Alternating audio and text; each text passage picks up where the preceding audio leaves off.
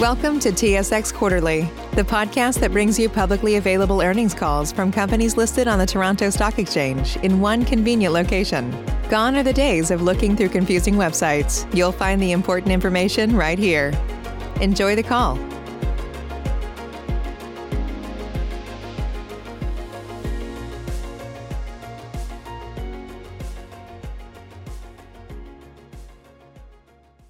Good day, ladies and gentlemen, and welcome to the RioCan Real Estate Investment Trust third quarter 2020 conference call. At this time, all participants are in a listen-only mode. After management's presentation, there will be a question and answer session, and instructions will follow at that time. I would now like to hand the conference call over to Jennifer Suess, Senior Vice President and General Counsel. You may begin. Thank you, and good morning, everyone. I am Jennifer Suess, Senior Vice President, General Counsel, and Corporate Secretary for RioCan. Before we begin, I would like to draw your attention to the presentation materials that we will refer to in today's call, which were posted together with the MD&A and financials on RioCan's website earlier this morning. Before turning the call over to Jonathan, I am required to read the following cautionary statement. In talking about our financial and operating performance, and in responding to your questions, we may make forward-looking statements, including statements concerning RioCan's objectives, its strategies to achieve those objectives, as well as statements with respect to management's beliefs, plans, estimates, and intentions, and similar statements concerning anticipated future events, results, circumstances, performance, or expectations that are not historical facts. These statements are based on our current estimates and assumptions and are subject to risks and uncertainties that could cause our actual results to differ materially from the conclusions in these forward-looking statements. In discussing our financial and operating performance and in responding to your questions, we will also be referencing certain financial measures that are not generally accepted accounting principle measures, GAAP, under IFRS. These measures do not have any standardized definition prescribed by IFRS and are therefore unlikely to be comparable to similar measures presented by other reporting issuers. Non-GAAP measures should not be considered as alternatives to net earnings or comparable metrics determined in accordance with IFRS as indicators of RioCan's performance, liquidity, cash flows, and profitability. RioCan's management uses these measures to aid in assessing the trust's underlying core performance and provides these additional measures so that investors may do the same. Additional information on the material risks that could impact our actual results and the estimates and assumptions we applied in making these forward-looking statements together with details on our use of non-GAAP financial measures, can be found in the financial statements for the period ended September 30th, 2020, and management's discussion and analysis related thereto as applicable, together with RioCan's most recent annual information form that are all available on our website and at www.sedar.com. Thank you, Jennifer, and uh, thank you to everyone for joining us today. And in just a moment, I'm going to provide you with an update on our third quarter operating metrics. But before I do, I just want to express my appreciation. It's an appreciation for the confidence demonstrated by Ed, our board, and the RioCan team in my ability to take RioCan into a new era as CEO. I'm passionate about this business. The past few months have presented a lot of new challenges, which have really only highlighted the important role that physical spaces are going to play in our lives and the role that RioCan plays as a leader in the Canadian real estate landscape. Now, there's volatility in our industry, that's undeniable, but that's what creates openings for true innovation and transformation. Continuing to help RioCan to achieve our vision in partnership with the best team in the business, that's a great opportunity, and I honestly, I can't wait to dive in. And I want to thank Ed once again because you know, he's a real estate legend, and I'm fortunate that following the transition, I'll continue to benefit from his mentorship, his advisement, and his friendship as he assumes the role of non-executive chairman. Now, we're going to have a seamless phase transition over the next five months, and this is going to ensure a steady continuity of RioCan's business strategy and vision. Ed and I are going to be fully embedded in our new roles by April 1st of 2021. Now Let's focus on our earnings and provide some important context on what we're doing in both the immediate and long term to protect and grow this business and why we continue to be confident in spite of the market volatility. Now, I know rent collection is again on top of everyone's mind, so let me dive right into it. For the quarter, cash collected and CECRA proceeds collectively represent 93.4% of billed rent. So far in the fourth quarter, the positive trend in rent collection continues with 91.9% of October's rent collected. And of course, there's no further CECRA assistance built into that number. While we'd clearly prefer to report 100% collection, as we've been able to do during the first 26 years of our operation, we're pleased by the steady upward collection trajectory we've driven since April. We're also pleased to have upheld our position as a responsible Canadian industry leader throughout this crisis. We've balanced our tenants' needs with the well-being of our unitholders. From the start, we understood the need to provide immediate relief and protect smaller independent tenants. When CECRA launched, we actively participated on behalf of approximately 1,800 qualifying tenant locations in the second quarter. Although CMHC policy dictated that all tenants were eligible in the second quarter, that all tenants that were eligible in the second quarter would automatically be eligible in the third quarter, RioCan established its own more rigorous criteria. As such, in the third quarter, we actively participated on behalf of approximately 950 tenants. So over that six-month CECRA period, RioCan abated approximately 14.2 million dollars in gross rents. But in exchange for our participation, RioCan and the industry, well, we're going to benefit from the long-term survival and sustainability of these businesses. We view our participation as both good business practice and the right thing to do. CECRA officially expired at the end of the third quarter.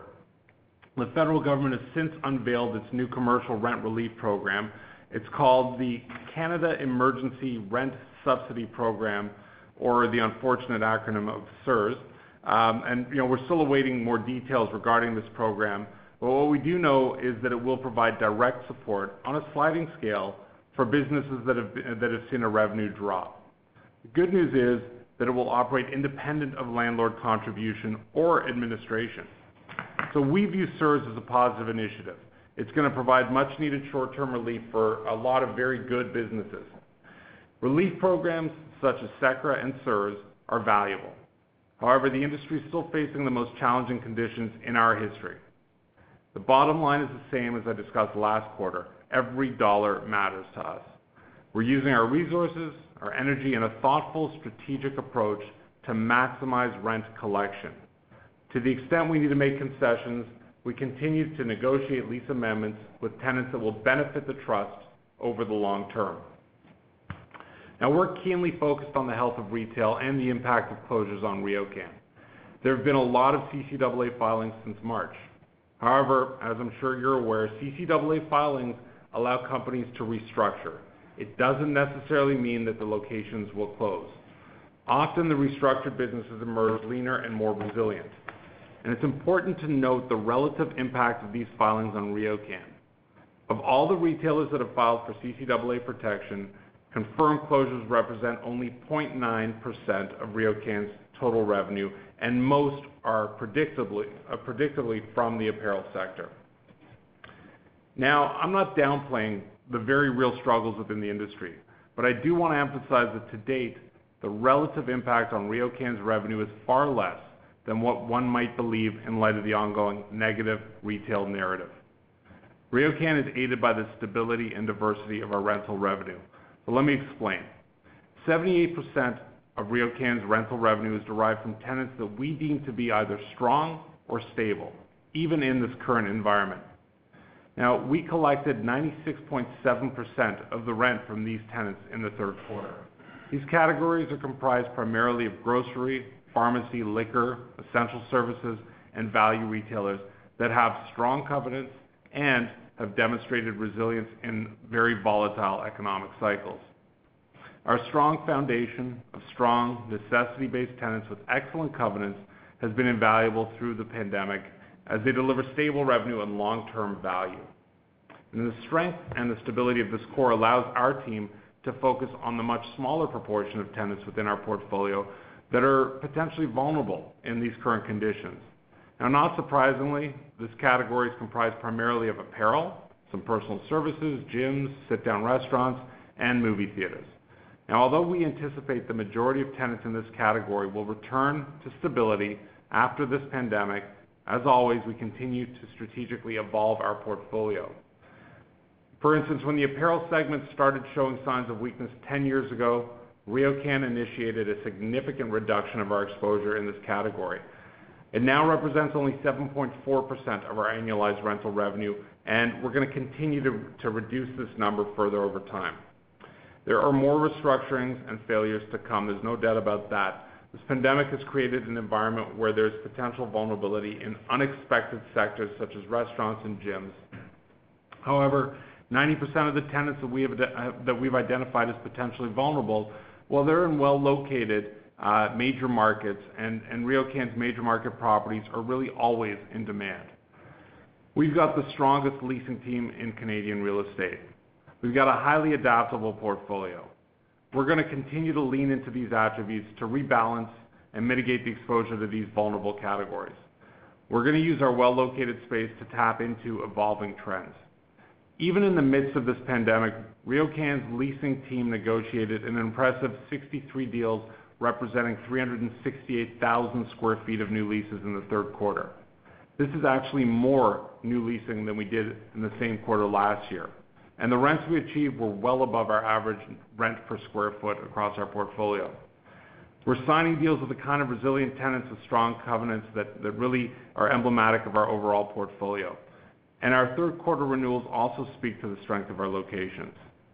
In spite of the unprecedented disruption in the market, RioCan signed 145 renewals totaling nearly 950,000 sq ft in the third quarter. This translated into retention ratio of 88.4%, very much in line with our historic pre-pandemic results. And the blended new leasing and renewal spread for the quarter was a healthy 5.5%. Our renewal and new leasing spreads demonstrate there is still healthy upside between our average portfolio and market rents. We ended the quarter with 96% committed occupancy. That's a respectable number at any time, but even more impressive in this existing environment. Our Q3 same property NOI growth was -9.1%, so not really growth, but -9.1%, but stronger than it was the previous quarter. However, as anticipated, it really was impacted by the short-term influence of COVID-19. Now moving over to RioCan Living, which is our residential portfolio. In the face of COVID-19, the collection of over 99% of our third quarter residential rent is really a testament to the desirability of RioCan Living's offering. Overall, leasing velocity continues to progress well at our rental residential properties, including Brio, which is our 163-unit property in Calgary and our first development with partner Boardwalk REIT. We started leasing units at Brio at the beginning of April, and in spite of launching at the height of the pandemic in the hard-hit Calgary market, Brio is already 53% leased at just shy of pro forma rents. RioCan Living will continue to add high-quality rental residences to our portfolio over the next few years. In addition to the combined 850+ units at eCentral, Frontier, and Brio, RioCan Living has more than 4,500 additional purpose-built rental residential units that are either currently under construction or they're gonna be starting by 2022 at the latest. And Pivot, which is our 361-unit uh, building at the intersection of Yonge and Sheppard in Toronto, commenced leasing in late October, with occupancy expected for December of this year. Now, Pivot, in our mind, perfectly represents the RioCan Living offering. It's directly adjacent to our newly renovated Yonge Sheppard Centre, and it's on intersecting subway lines, which still matters. We're confident that whatever the short-term impact of COVID-19, Pivot and our other RioCan Living offerings will thrive in the long term. We've also got 2,900 condo and townhouse units either completed or to be underway by 2022 at the latest. This includes 11YV in Toronto's Yorkville neighborhood, which is now firmly under construction, and it's 99% pre-sold. Last, RioCan Windfields, which is our mixed-use development in Oshawa, it's progressing extremely well. U.C. Towers, which is a 503-unit high-rise portion of the site, is 95% pre-sold. U.C. Uptowns, the 153-unit low-rise component, it's effectively pre-sold. The first phase of retail at the site, excluding two undeveloped pads, is nearly 93% leased to strong necessity-based tenants such as Sobeys, FreshCo, and others. Now, this is pretty good in the face of the prevailing belief that there's no need for new physical retail locations. Collectively, these projects add much-needed, high-quality residential inventory into some very tight Canadian markets. In addition, they provide us, RioCan, and its unitholders with additional revenue diversification. While we don't rely on the income generated from these condo and townhouse projects, it will provide a bridge to supplement our core FFO, particularly during this pandemic. RioCan's intensification program will continue to unlock the significant value that's inherent in our existing assets. This program adds substantial net asset value and diversifies our sources of cash flow. It's as relevant now, in fact, potentially even more relevant than it was pre-COVID-19.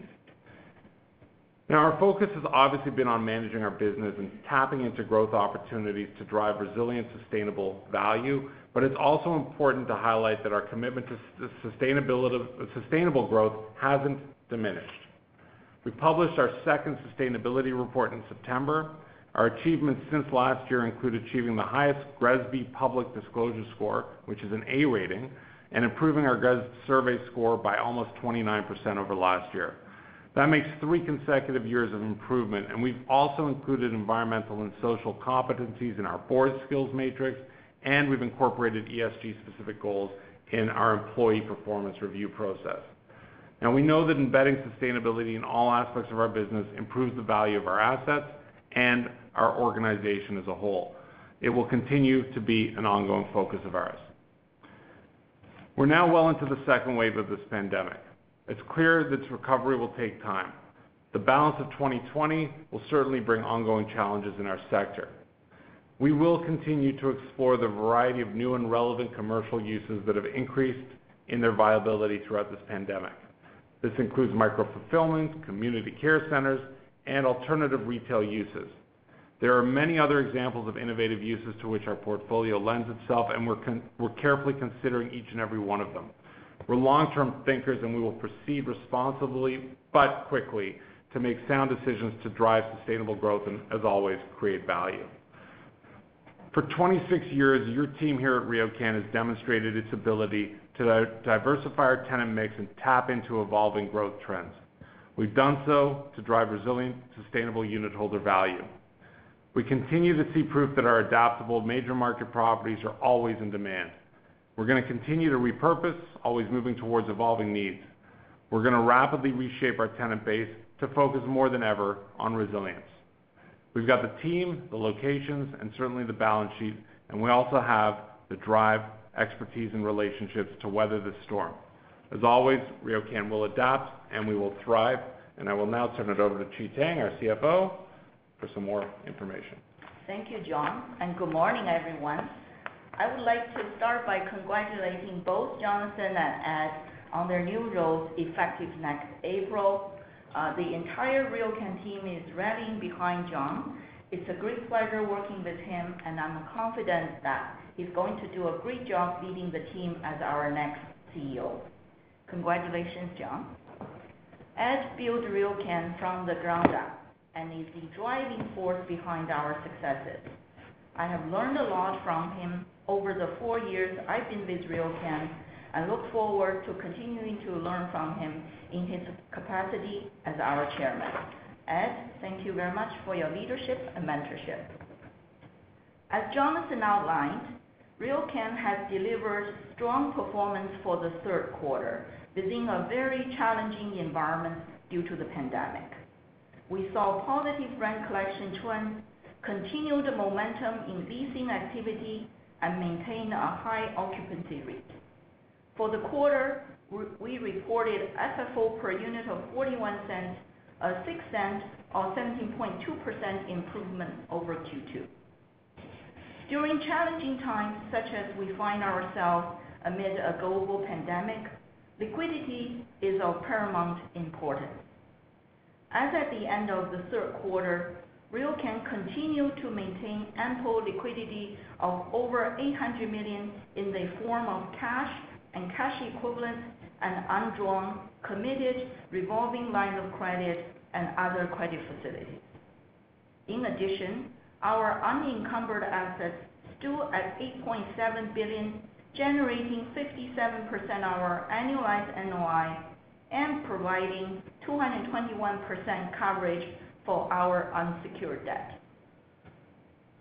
Our debt to adjusted EBITDA matrix was 9.13x, and debt to total assets was 44.8%. These two metrics increased from Q2, driven by the impact of the pandemic on property operations and valuation for the past two quarters.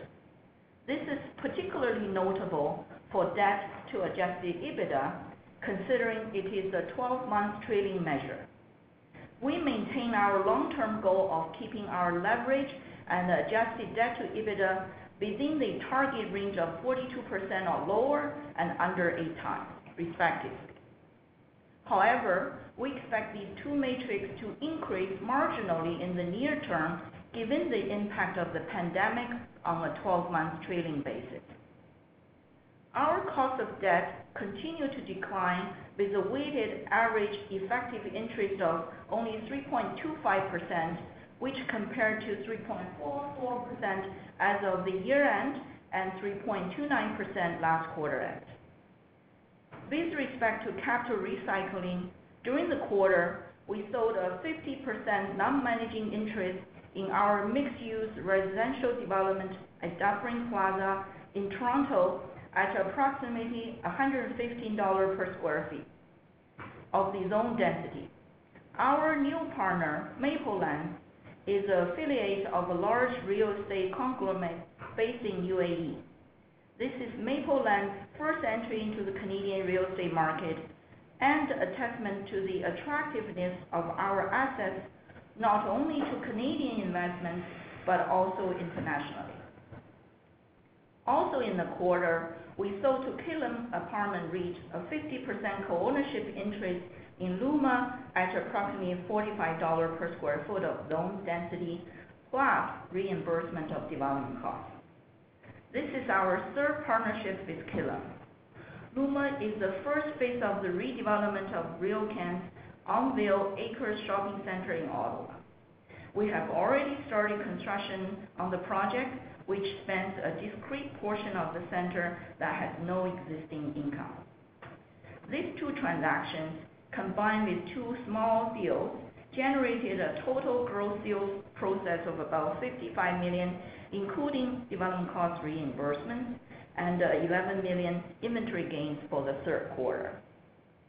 We announced yesterday firm agreement to sell a 50% non-managing interest in the residential rental component, eCentral, and the commercial component of our ePlace mixed-use property at Yonge-Eglinton to Woodbourne on behalf of itself and one of its pension fund clients for 150.8 million, in line with our IFRS value. This valuation represents capitalization rates of 3.5% and 4.5% for the residential and retail components, respectively, based on stabilized NOI. We also agreed to sell to Woodbourne a 50% non-managing interest in our Rhythm residential rental development for 5.4 million at $51 per sq ft of zoned density, plus reimbursement of pre-closing development and construction costs with some exceptions. Rhythm is the first phase of a multi-phased mixed-use development on a discrete portion of our Westgate Shopping Center in central Ottawa. Importantly, our assets with prominent high-growth locations, attractive demographics, and superior transit access have drawn interest and commitment from reputable partners here in Canada and abroad. These partnerships, attractive deal pricing, and the ongoing momentum of our residential projects during the current global pandemic reflect the demand for well-located, high-quality residential assets, as well as our established development expertise and the significant value creation opportunities that RioCan's pipeline offers. We will continue our strategy to monetize the value inherent in our portfolio and development pipeline and reduce the amount and cost of capital required to build out our urban mixed-use development. As of yesterday, including the eCentral and Rhythm firm deals I noted earlier, we have firm or conditional deals to sell assets for gross proceeds of about 276 million. These assets are mostly located in the major markets. The disposition consists of 227.6 million of income-producing properties and about 49 million of development properties.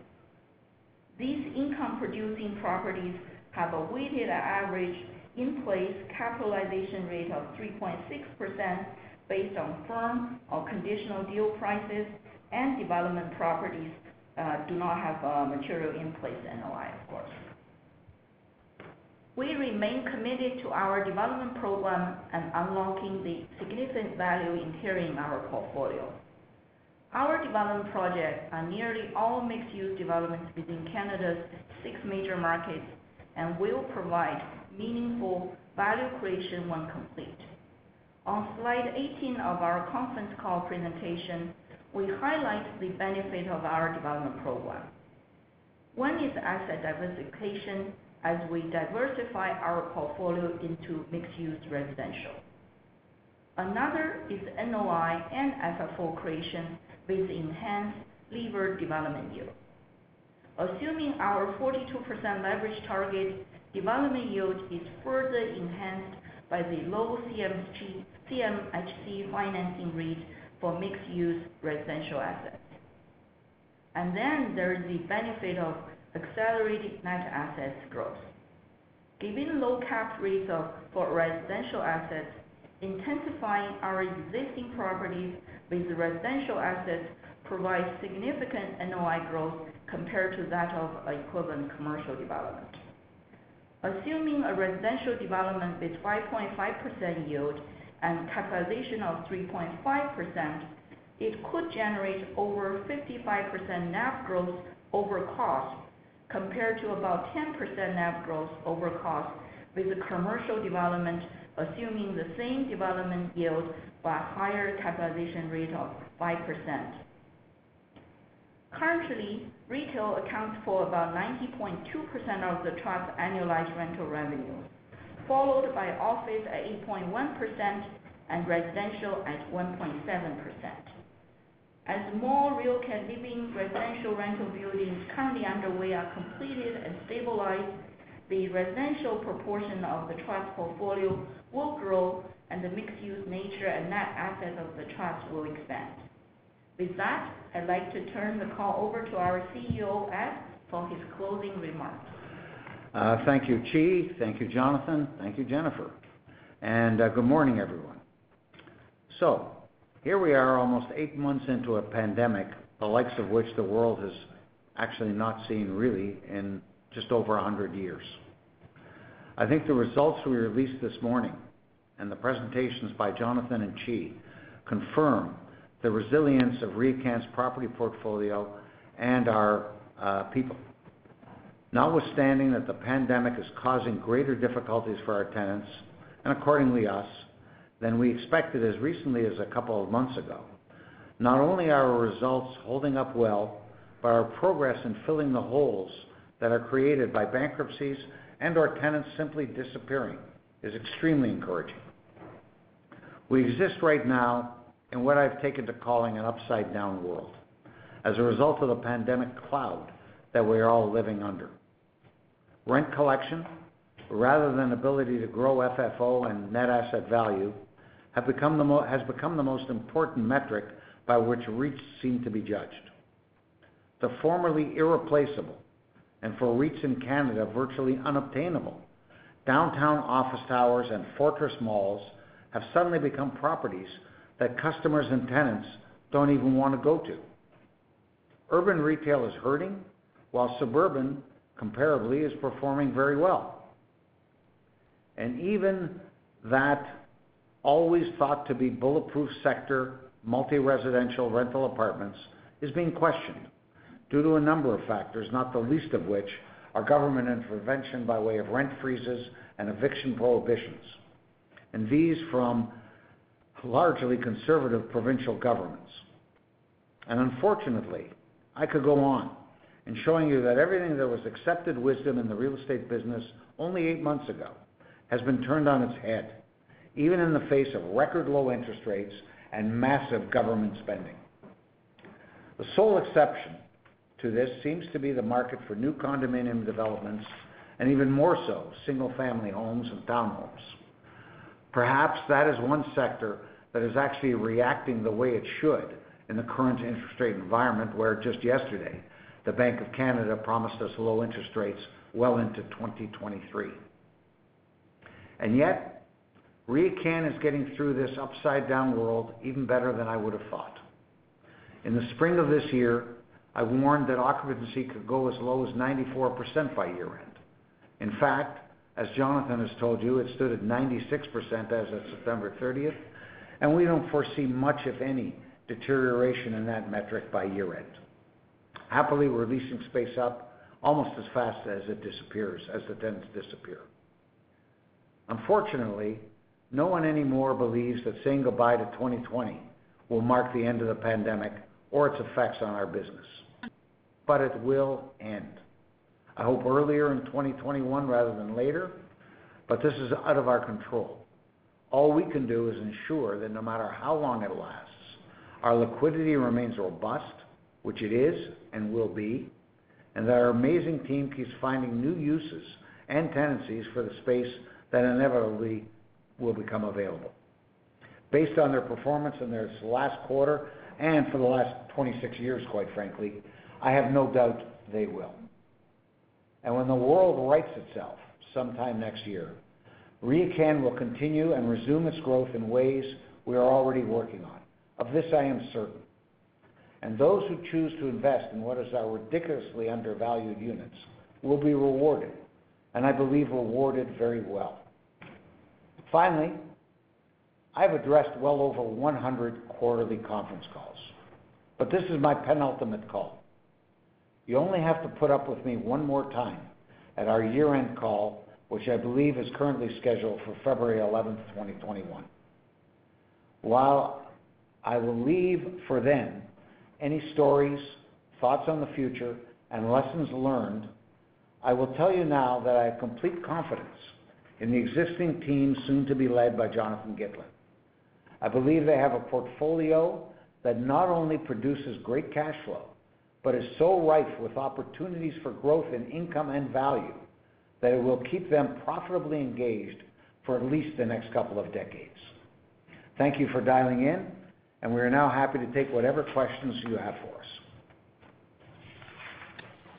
Thank you. Ladies and gentlemen, if you have a question at this time, please press star, then the one key on your touch-tone telephone.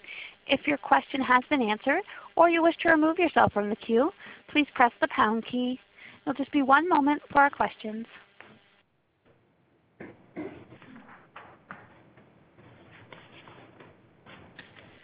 Our first question comes from the line of Sam Damiani from TD Securities. Your line is open. Thanks, and good morning, everyone. Uh, maybe just to start off on um, on the transaction market, it's encouraging to see the pipeline of dispositions in progress at this time. Um, obviously, the eCentral and uh and some other development properties form the bulk of it. Can you comment on the market for more traditional, you know, stabilized retail properties? Um, how is that uh, shaping up, and do you see the ability for RioCan to to cycle out of some of those assets to raise capital uh, in the in the quarters ahead? Sure. Oh, go ahead. Uh, well, I was going to say, uh, you know what? We're actually not looking to sell um, our traditional assets, traditional retail assets, in any um, you know, really um, big move, big way. It's a very slow market in any event for those, because I think there's just so much uncertainty as to what, uh, quite frankly, not only next year, but the future of retail. Uh, you know, The narrative out there is so negative uh, about the future of retail, which we don't agree with that narrative, obviously, and I think our numbers are showing how incorrect that narrative is, that um, it's a bit of a you know, bad way to raise capital. Instead, we're going to continue with what we've been doing, which is taking in partners um, in a lot of our uh, development assets where we've created tremendous value that's quite simply not even on our balance sheet, And When we do sell them, we give up either very little, if any, income, uh, or sell them at a tremendously low cap rate, uh, like eCentral. I think we're gonna be focused on that rather than traditional assets. In any event, the market for traditional assets right now is so slow as to be almost nonexistent. I see. Um, second question uh, is just on the um, tenant uh, mix that you disclosed this quarter between, you know, strong, stable, and potentially vulnerable with, you know, just over 20% in the potentially vulnerable. Um, like, how are the rent collections in there, you know, going forward? You've got, I think, around 85% in the quarter, but, uh, you know, given the restrictions that have been imposed by governments in recent weeks, uh, you know, how how should we think about that in the next uh, couple of quarters? Well, you know, a couple of quarters is a long time, Sam. I mean, we've seen how how we've been going through this world. As we came through, I'll call it August and even into September, I think we all thought the world was in a pretty good place, Uh, as you can see from our collections and even into October. Uh, you know, our rent collections in October were, uh, considering what's going on, quite excellent. Um, you know, again, we always strive for 100%, but you know, and, you know, maybe we'll get back there again next year. But then in October, we had this 28-day or shutdown, which has been extended in Quebec. Luckily, we are, you know, our exposure to Quebec is fairly small in the overall scheme of things. Uh, but even here in uh, Toronto and Ottawa, which are, you know, really our two biggest individual markets by far, um, uh, especially when you include, you know, the larger GTA and Peel, you know, suddenly there was this 28-day lockdown. And uh you know, there's only so long that tenants can go without revenue before they start wanting to talk to their landlord. Um, You know, I think uh, this quarter, uh, depending on how long. It all depends how long the lockdown uh, lasts. Premier Ford keeps talking about good news coming today. We'll see what that is. I think a lot of the tenants are pushing back against these, quite frankly, in my opinion, arbitrary lockdowns. All the tenants, by the way, that have been locked down are in that vulnerable category. Mm-hmm. You know, I would expect that none of them are disappearing in the next quarter or two. Uh, certainly, I say that with quite confidently when it comes to tenants like uh, Cineplex, like uh, GoodLife. Um, you know, I was talking yesterday to the CEO of Cineplex, and you know, there's been a lot of publicity about the gyms pushing back, but he's pushing back too, you know, perhaps not as publicly. He doesn't have a bunch of members that can send letters for him. But as far as he knows, there hasn't been one case that's been traced to a movie uh, uh, a movie theater. Uh so again, you know, arbitrary things happen. I understand government has to react, uh, but even Mayor Tory, who I think has until fairly recently been a, you know, a fan of stay home, lock everything down again. I'm probably overstating what he's saying, but even he understands that you're destroying society, Uh, not just business, but society, when you don't have um, places for people to go where they can just get out of their apartments or their homes and be entertained and feel a little bit of normalcy, whether that's a gym, a restaurant, or a theater. And that those things, uh, even when it comes to mental health, uh, perform a great uh a great service. So I've given you a very long answer to a short question. Comes to numbers, I'll let Jonathan answer. Well, no, I can add one more um one more approach, which is we also don't know at this point the extent and the nature of the new governmental assistance program, CERS. I do think that that will assist, you know, a fair bit of these these potentially vulnerable tenants. So until we have that sense, it's also hard to predict what the overall impact will be. That's great. Thank you. I'll turn it back. Uh but before I do so, I'll just congratulate you, Ed, and you, Jonathan. All the best. Thank you. Thanks so much, Sam. Our next question comes from the line of Tal Woolley from National Bank Financial. Your line is open. Hi. Good morning, everybody. Morning.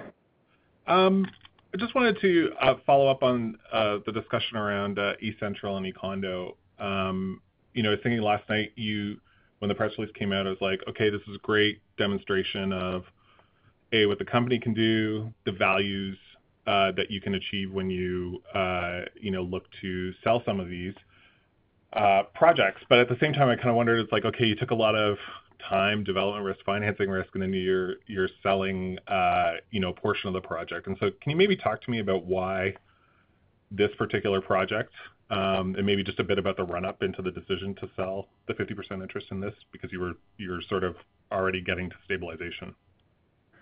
Well, you know, and I'll and I'll let Jonathan add, of course, what he would like.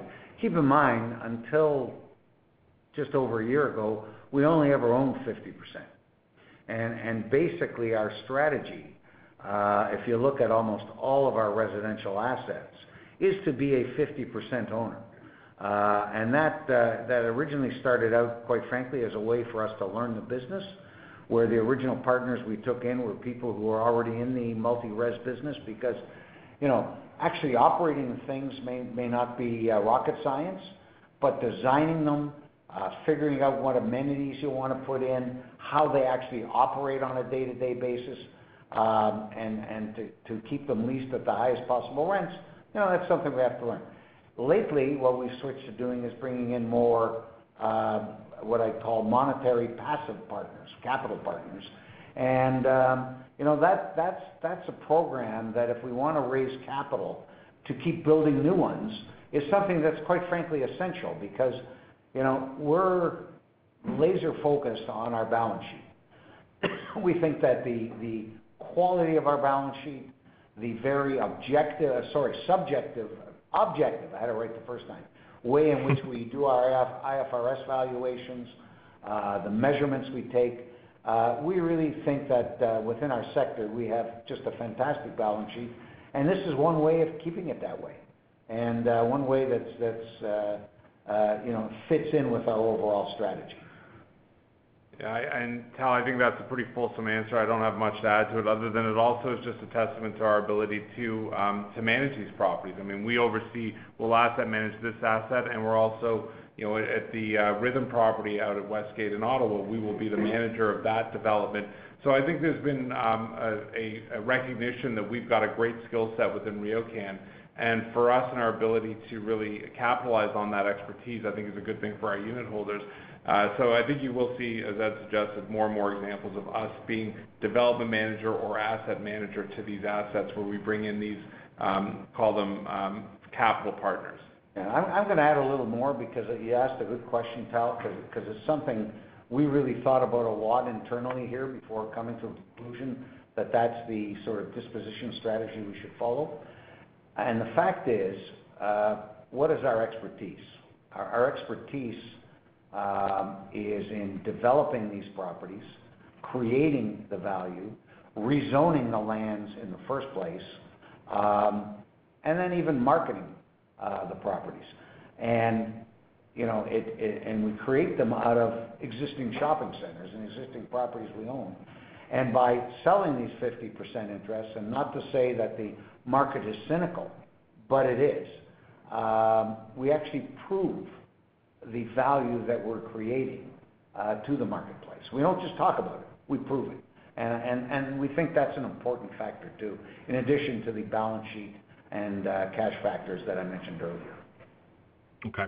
Uh, and then I guess my next question would be for Qi. Um, you know, we're starting to see ratings agencies, you know, take some actions around, you know, different sectors in the TSX. Uh, can you just give an update sort of like on, you know, maybe when you last spoke and how you're feeling about how they're gonna continue to look at credit ratings, uh, you know, if that's changed at all? Uh, sure, Tal. Hi, good morning, everyone. Um, so I will first address S&P. As you probably know, I think it's back in May, S&P actually host a general industry-wide Uh, conference open to all the issuers talking about their rating methodology. They particularly emphasize they're going to take a long-term view uh, and recognizing that the pandemic is certainly a relatively short-term phenomenon. So they also not long ago, only a few weeks ago, a couple of weeks ago, issued their report uh, reinstating the BBB rating on us. So S&P is more clearly, you know, basically communicating their methodology. DBRS certainly, uh, through our discussion with them, they also indicated they will take a more longer-term view, but there is more dialogue going on, and uh, we actually have some meetings scheduled with them coming up post the quarter. But in the past, from our discussion, they also expressed uh, a view to basically look into a more longer term as well. We did meet with DBRS as well and S&P after our second quarter results. You know, uh, uh, they tend to watch a little more carefully perhaps today. Yeah. Uh, but we certainly see no indication of any issues there. Mm-hmm. Okay. And then, Ed, you had mentioned, you know, probably your number one question is around collection rates. I would say that's probably number two for me. Number one question is always about, and I'm sure you can guess what it is, it's the distribution. Can you just talk about how the board thought about, um, you know, distribution versus asset sales, things like that going forward this uh, quarter? Yeah. I mean, look, it's a question that uh, we discussed at the board. Uh, well, we didn't use to discuss it as often, but you know, it's something that obviously has been discussed since quite frankly April.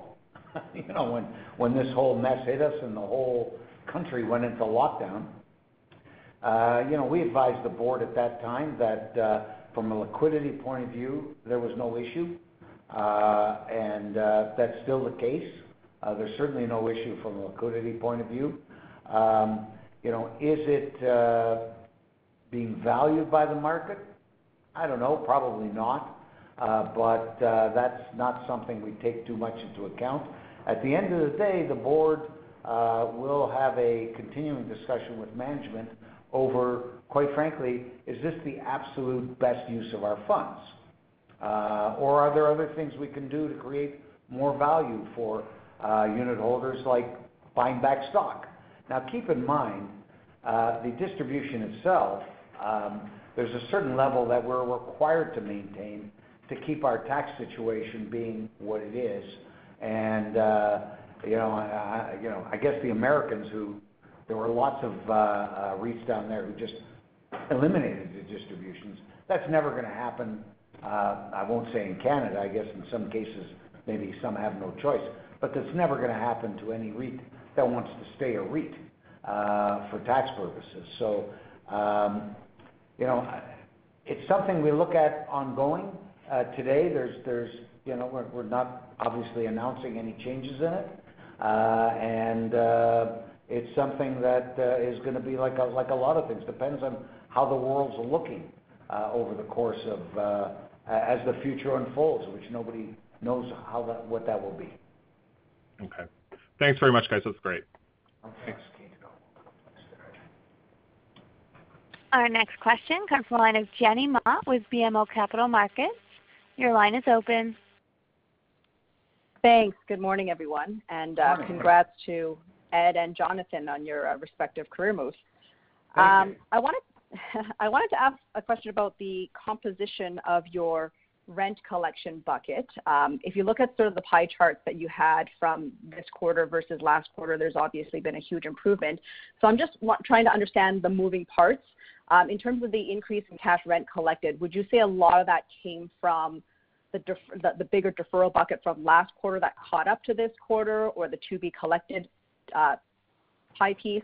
Um, also my second related question is for the provisions piece, which is a little bit better, would you say the composition of the the leases that are in there are more or less more or less the same?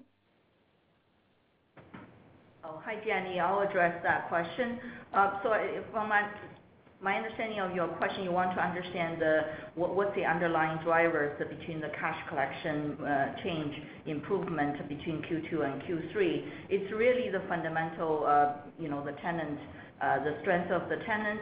We collected, as you can see, this Q2, uh, when we first announced Q2 results, the Q2 collection is only 73%. So since then, of course, we collected more. Part of that collection is relating to the deferrals that used to be deferred in Q2 and now be based on the agreed schedule, some, you know, it's only a portion is due in Q3, so they got paid this quarter. So you will see the drop in deferral from the 7.7% in Q2 when we announced Q2 earnings to only 6.5%. So it's really a combination of collection of the deferred amount as well as additional collections. For Q3, because more and more businesses are open, and of course, uh, the strength of the tenant, our collection efforts, you can see we already, uh, you know, pure tenant cash collection is already about 91%. October, again, that's without any CECRA funding, is 92%. So really it's a combination of uh, how many businesses are open between Q2 and Q3, plus the fundamental strength of the tenants, as well as our uh, rent collection efforts. Uh, the second part of your question, I believe, is on the provision. The Q2 provision, as you know, represents about 6.8% of the uh, total bill rent. Q3 represents about 5.3%. And the reason that there's it's close, you may ask, partly is because there are two main factors. One is Q2 provision, because we have a because so many businesses were closed during Q2, we have agreed again back referring to the 7.7% deferral amount. So those, as you can imagine, when we did the Q2 provision, we provided some provisions even relating to deferrals. But based on all the collections in Q3, we're very comfortable with the Q2 provision.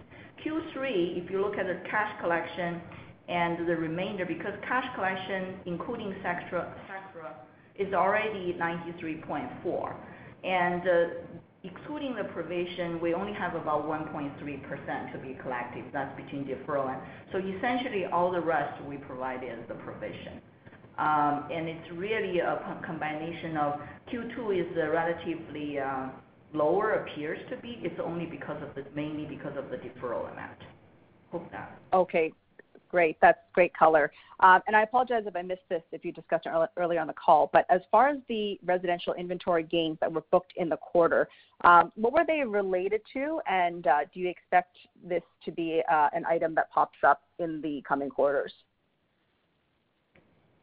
Inventory gains? Yeah. That is the Dufferin Plaza, uh, as we announced and disclosed. So That one, because we sell the assets, we already anticipate, Uh, like even several quarters ago as we disclosed, that property already been moved to inventory because we expect to develop as a condominium project. So when we sell the assets, partial interest, of course, for accounting purpose, that's uh, that portion relating to the inventory part is recognized as the inventory gain. And the second part of your Okay. The second part of your question is yes.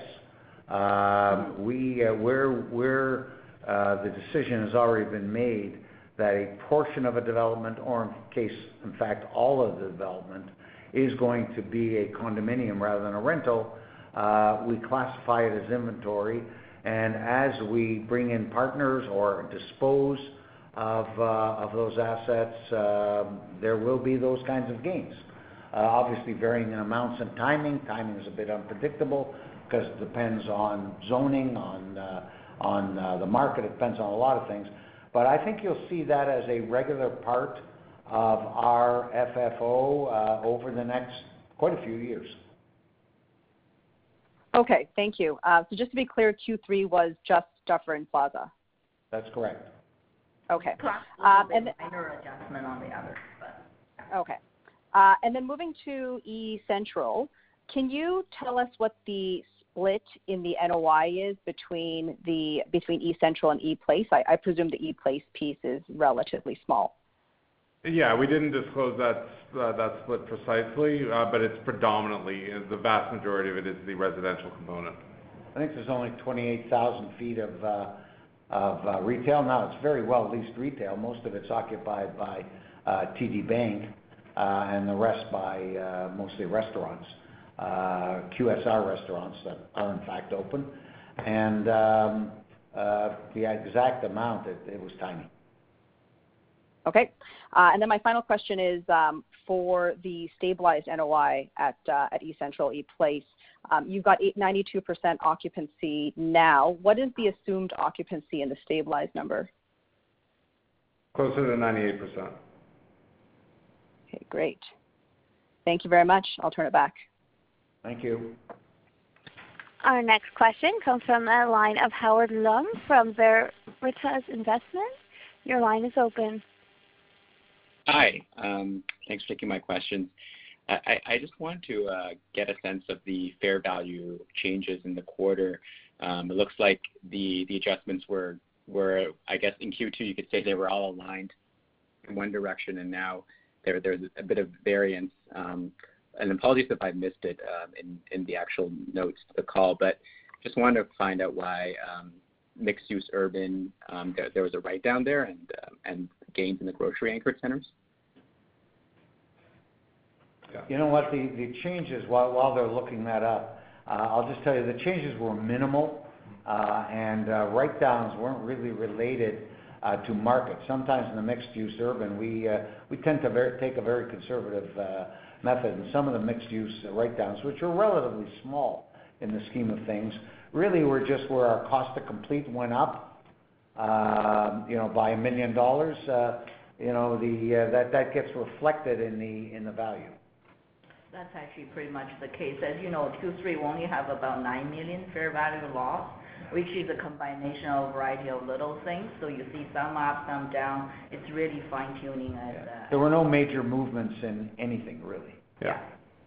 No, I understood. So so I guess they don't these uh, changes don't really relate to, um, I guess the second wave lockdowns that we've seen. I guess it would be after the quarter too, right? That would be in October. Right.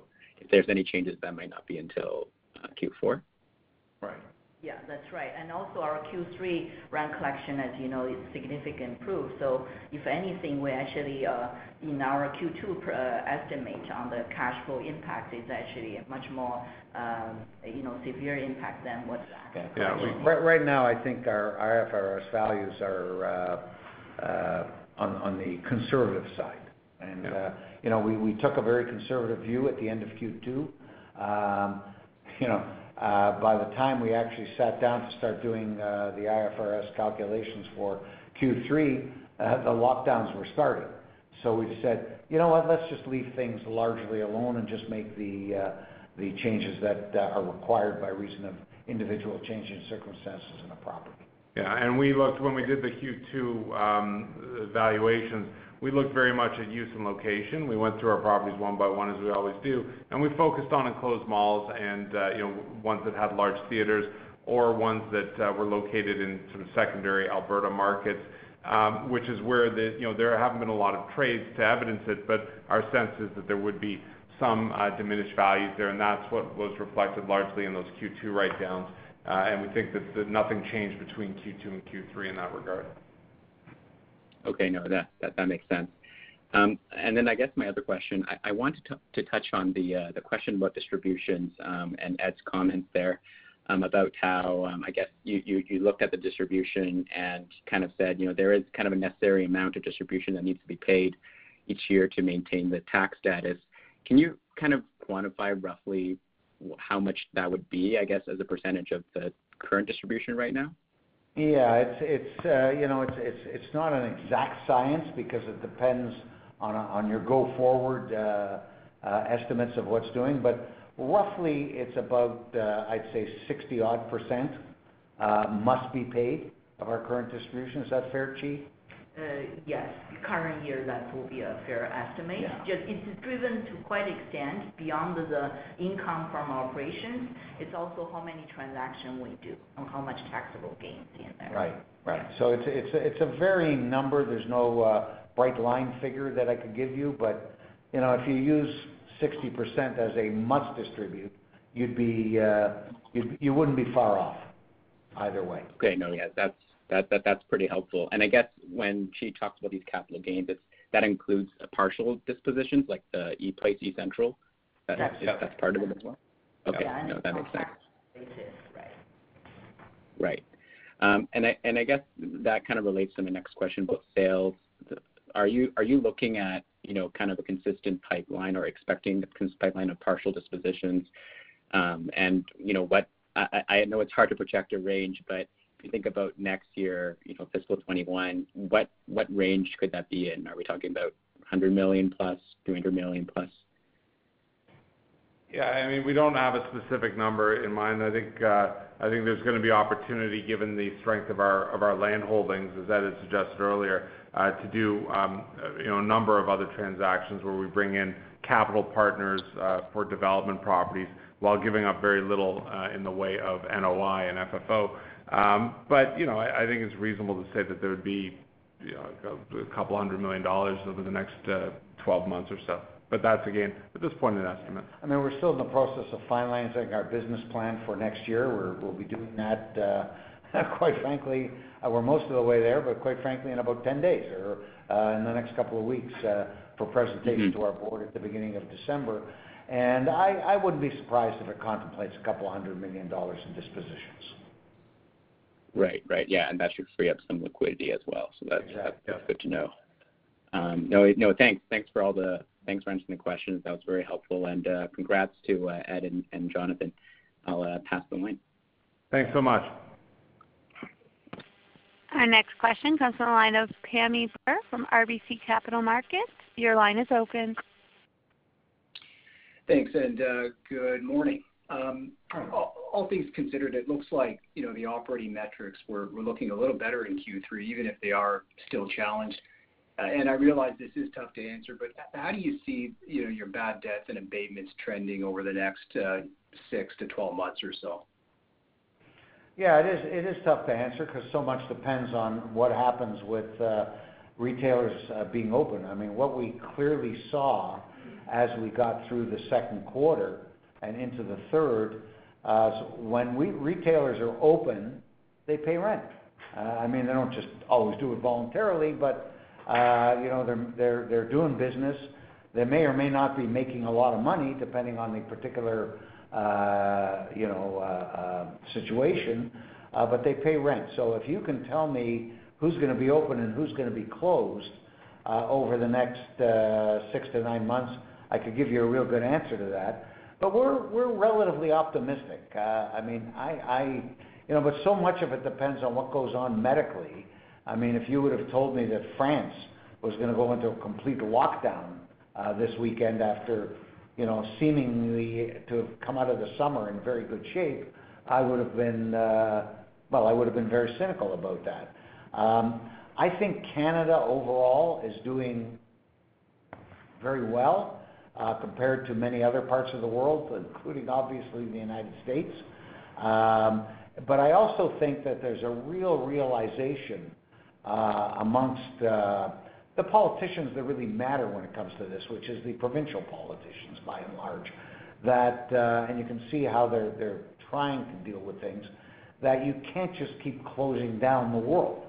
That it has more negative impacts, and I'm not just talking about business, but on all kinds of things than it does positive. So I'm relatively optimistic uh, that uh, what we saw in the second quarter won't be repeated, and that until the world totally rights itself, uh, we'll be chugging along more or less where we are with our third quarter results, possibly diminished a little the longer that this lasts. You know, as we again, I, you know, I mentioned our business plan, uh, and uh, uh, listen, we're gonna build in plenty of provisions because there are gonna be ongoing bankruptcies. There are gonna be ongoing requests for abatements as, you know, tenants just can't get going and and um, you know, we'll uh we'll deal with them in a fashion that's best for RioCan unit holders, which is not always best for them in the short term. Got it. Uh, thanks. That's a great color. Um, just maybe thinking about, you know, maybe the overall leasing trends, can you comment on what you're seeing with, uh, again, coming back to the potentially vulnerable category of tenants? You know, what sort of retention are you seeing? Uh, are you doing, you know, percentage rent deals or shorter terms? Any color you can provide there? Yeah. Um, sure. I think some of those potentially vulnerable tenants are actually the very tenants that are coming out of CCAA protection, and, you know, largely apparel tenants. And you know, in certain cases, depending on the strength of the location, we're doing we're we're actually retaining the exact terms that they had prior to going into CCAA. But yeah, in certain in certain uh situations, we are reverting to short-term deals that have floors on them, so at least the tenants are covering a certain amount of rent. Uh but there will be some variability in the in the rental rate. So there there are percentage rent deals. But we are keeping those to very short terms. I can't give you an exact percentage as to how much of our portfolio that represents, but it's fairly marginal in the scheme of things. we are trying to keep that variability to a minimum for our own selves for predictability purposes, and we just think it's better business. Um but there there are certainly some of those that are being considered. Yeah. Largely, they're potentially vulnerable. And you know, I think we gotta emphasize potentially. You know, if you include all the tenants that are mandated closed right now, they're all in that bucket. Yeah. Um, if you include virtually every apparel retailer that we have, they're all in that bucket. Um, and, uh, you know, that that that pretty well tells the tale. So a lot's gonna uh, depend on what percentage of those. We I'm I'm actually quite pleased the way Jonathan and all our operating people and leasing people have gotten us through the last eight months. Uh, we have not entered into any long-term um, negative deals. We haven't had to. Uh, we haven't given up any long-term abatements. We haven't been required to. And where we gave any partial abatements, which we have done, Uh, that forms, uh, you know, a chunk of the provisions, uh, we've always gotten something back for it.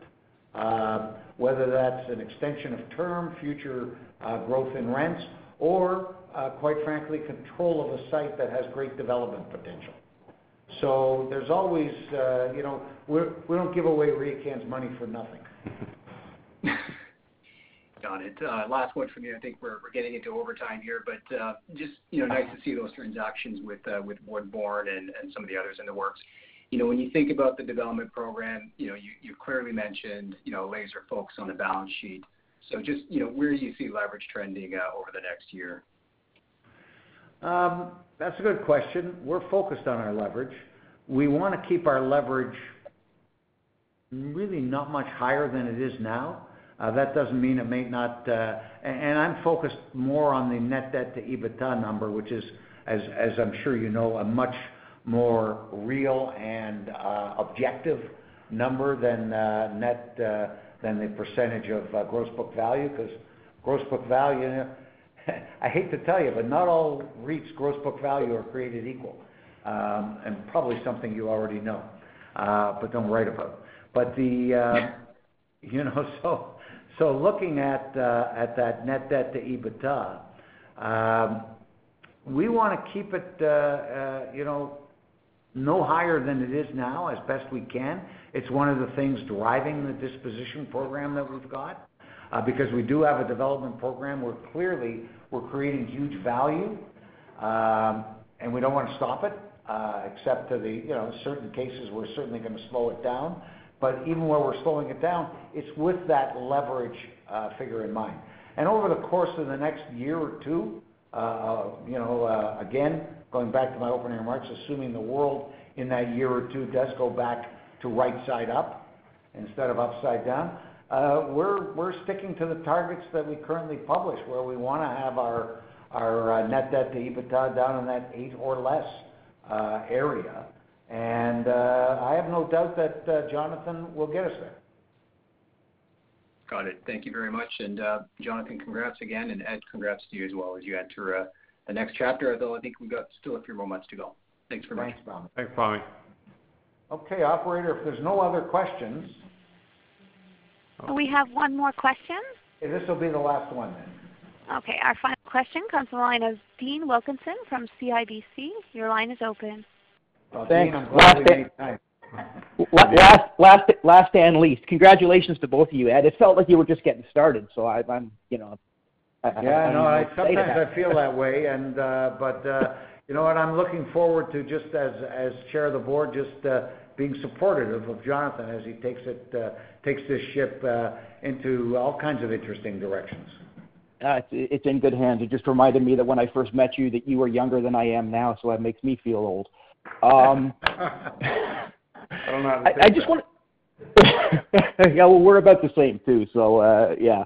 Um, I just wanted to quickly circle back on that issue of of of of debt. Um, Ed, you've seen a cycle or two through through your career, and and you know, you certainly look at you know, things.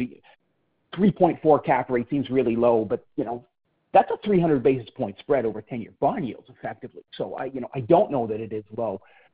The last time RioCan units were yielding 10%, it probably cost you 8% plus to borrow. In a world where you can borrow with a two in front of it, and, and if we were to stay like this for, for, for, for a little bit longer, is the optimal capital structure to perhaps have more leverage? Or how, how do you think about that if, if the market doesn't sort of, you know, get us back on the right side of things? You know what, Dean? I, I can tell you, first of all, we think about it a lot.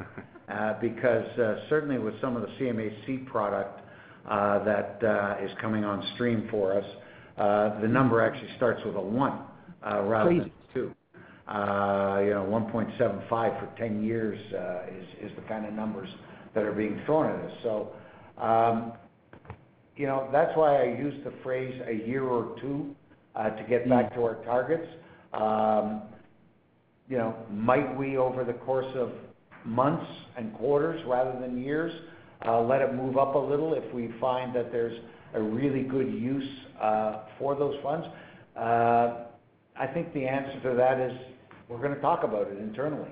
Um, You know, all within the context of, you know, going back through all the crises and, uh, uh, issues and, meltdowns that I've lived through uh, and survived, um, the strength of your balance sheet uh, is what differentiates you from others.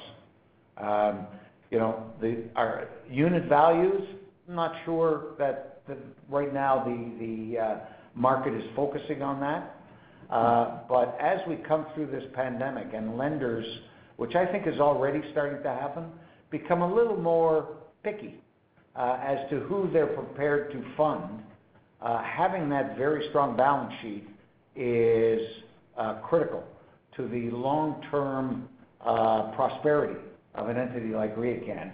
And so, yeah, we might let it move up, you know, a, few ticks on the net debt to EBITDA or the, gross book value percentage in the short term, just to take advantage of, you know, what are historically low interest rates. And yeah, uh, borrowing money at 2% or less is rocket fuel uh, uh, for any company, but ultimately there's a price to pay for it. And, you know, uh, uh, generally, notwithstanding uh, what others may think, we're pretty conservative when it comes to debt. Great. Uh, that, that answers it fully. Um, again, thanks, congrats, and, and I'm sure we're going to see you for a long time still anyway. Dean, uh, thank you very much. Uh, Well, you may see me, but you won't hear me on these uh, calls. Okay, I think that's the end of it. Um, uh, Operator, thank you very much, and everybody that dialed in, thank you very much. Uh, This will be the end of RioCan's uh, Q3, and uh, I'll look forward to talking to you for the last time Uh, in February. Everybody keep well, stay safe, and bye-bye. Bye-bye. Bye. Ladies and gentlemen, thank you for participating in today's conference. This concludes today's program. You may all disconnect. Everyone, have a great day.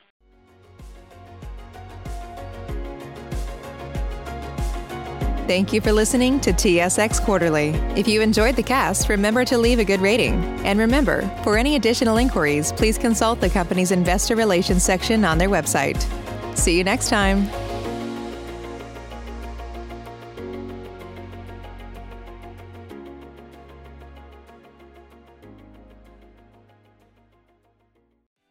What's special about Hero Bread's soft, fluffy, and delicious breads, buns, and tortillas? These ultra low net carb baked goods contain zero sugar, fewer calories, and more protein than the leading brands, and are high in fiber to support gut health. Shop now at hero.co.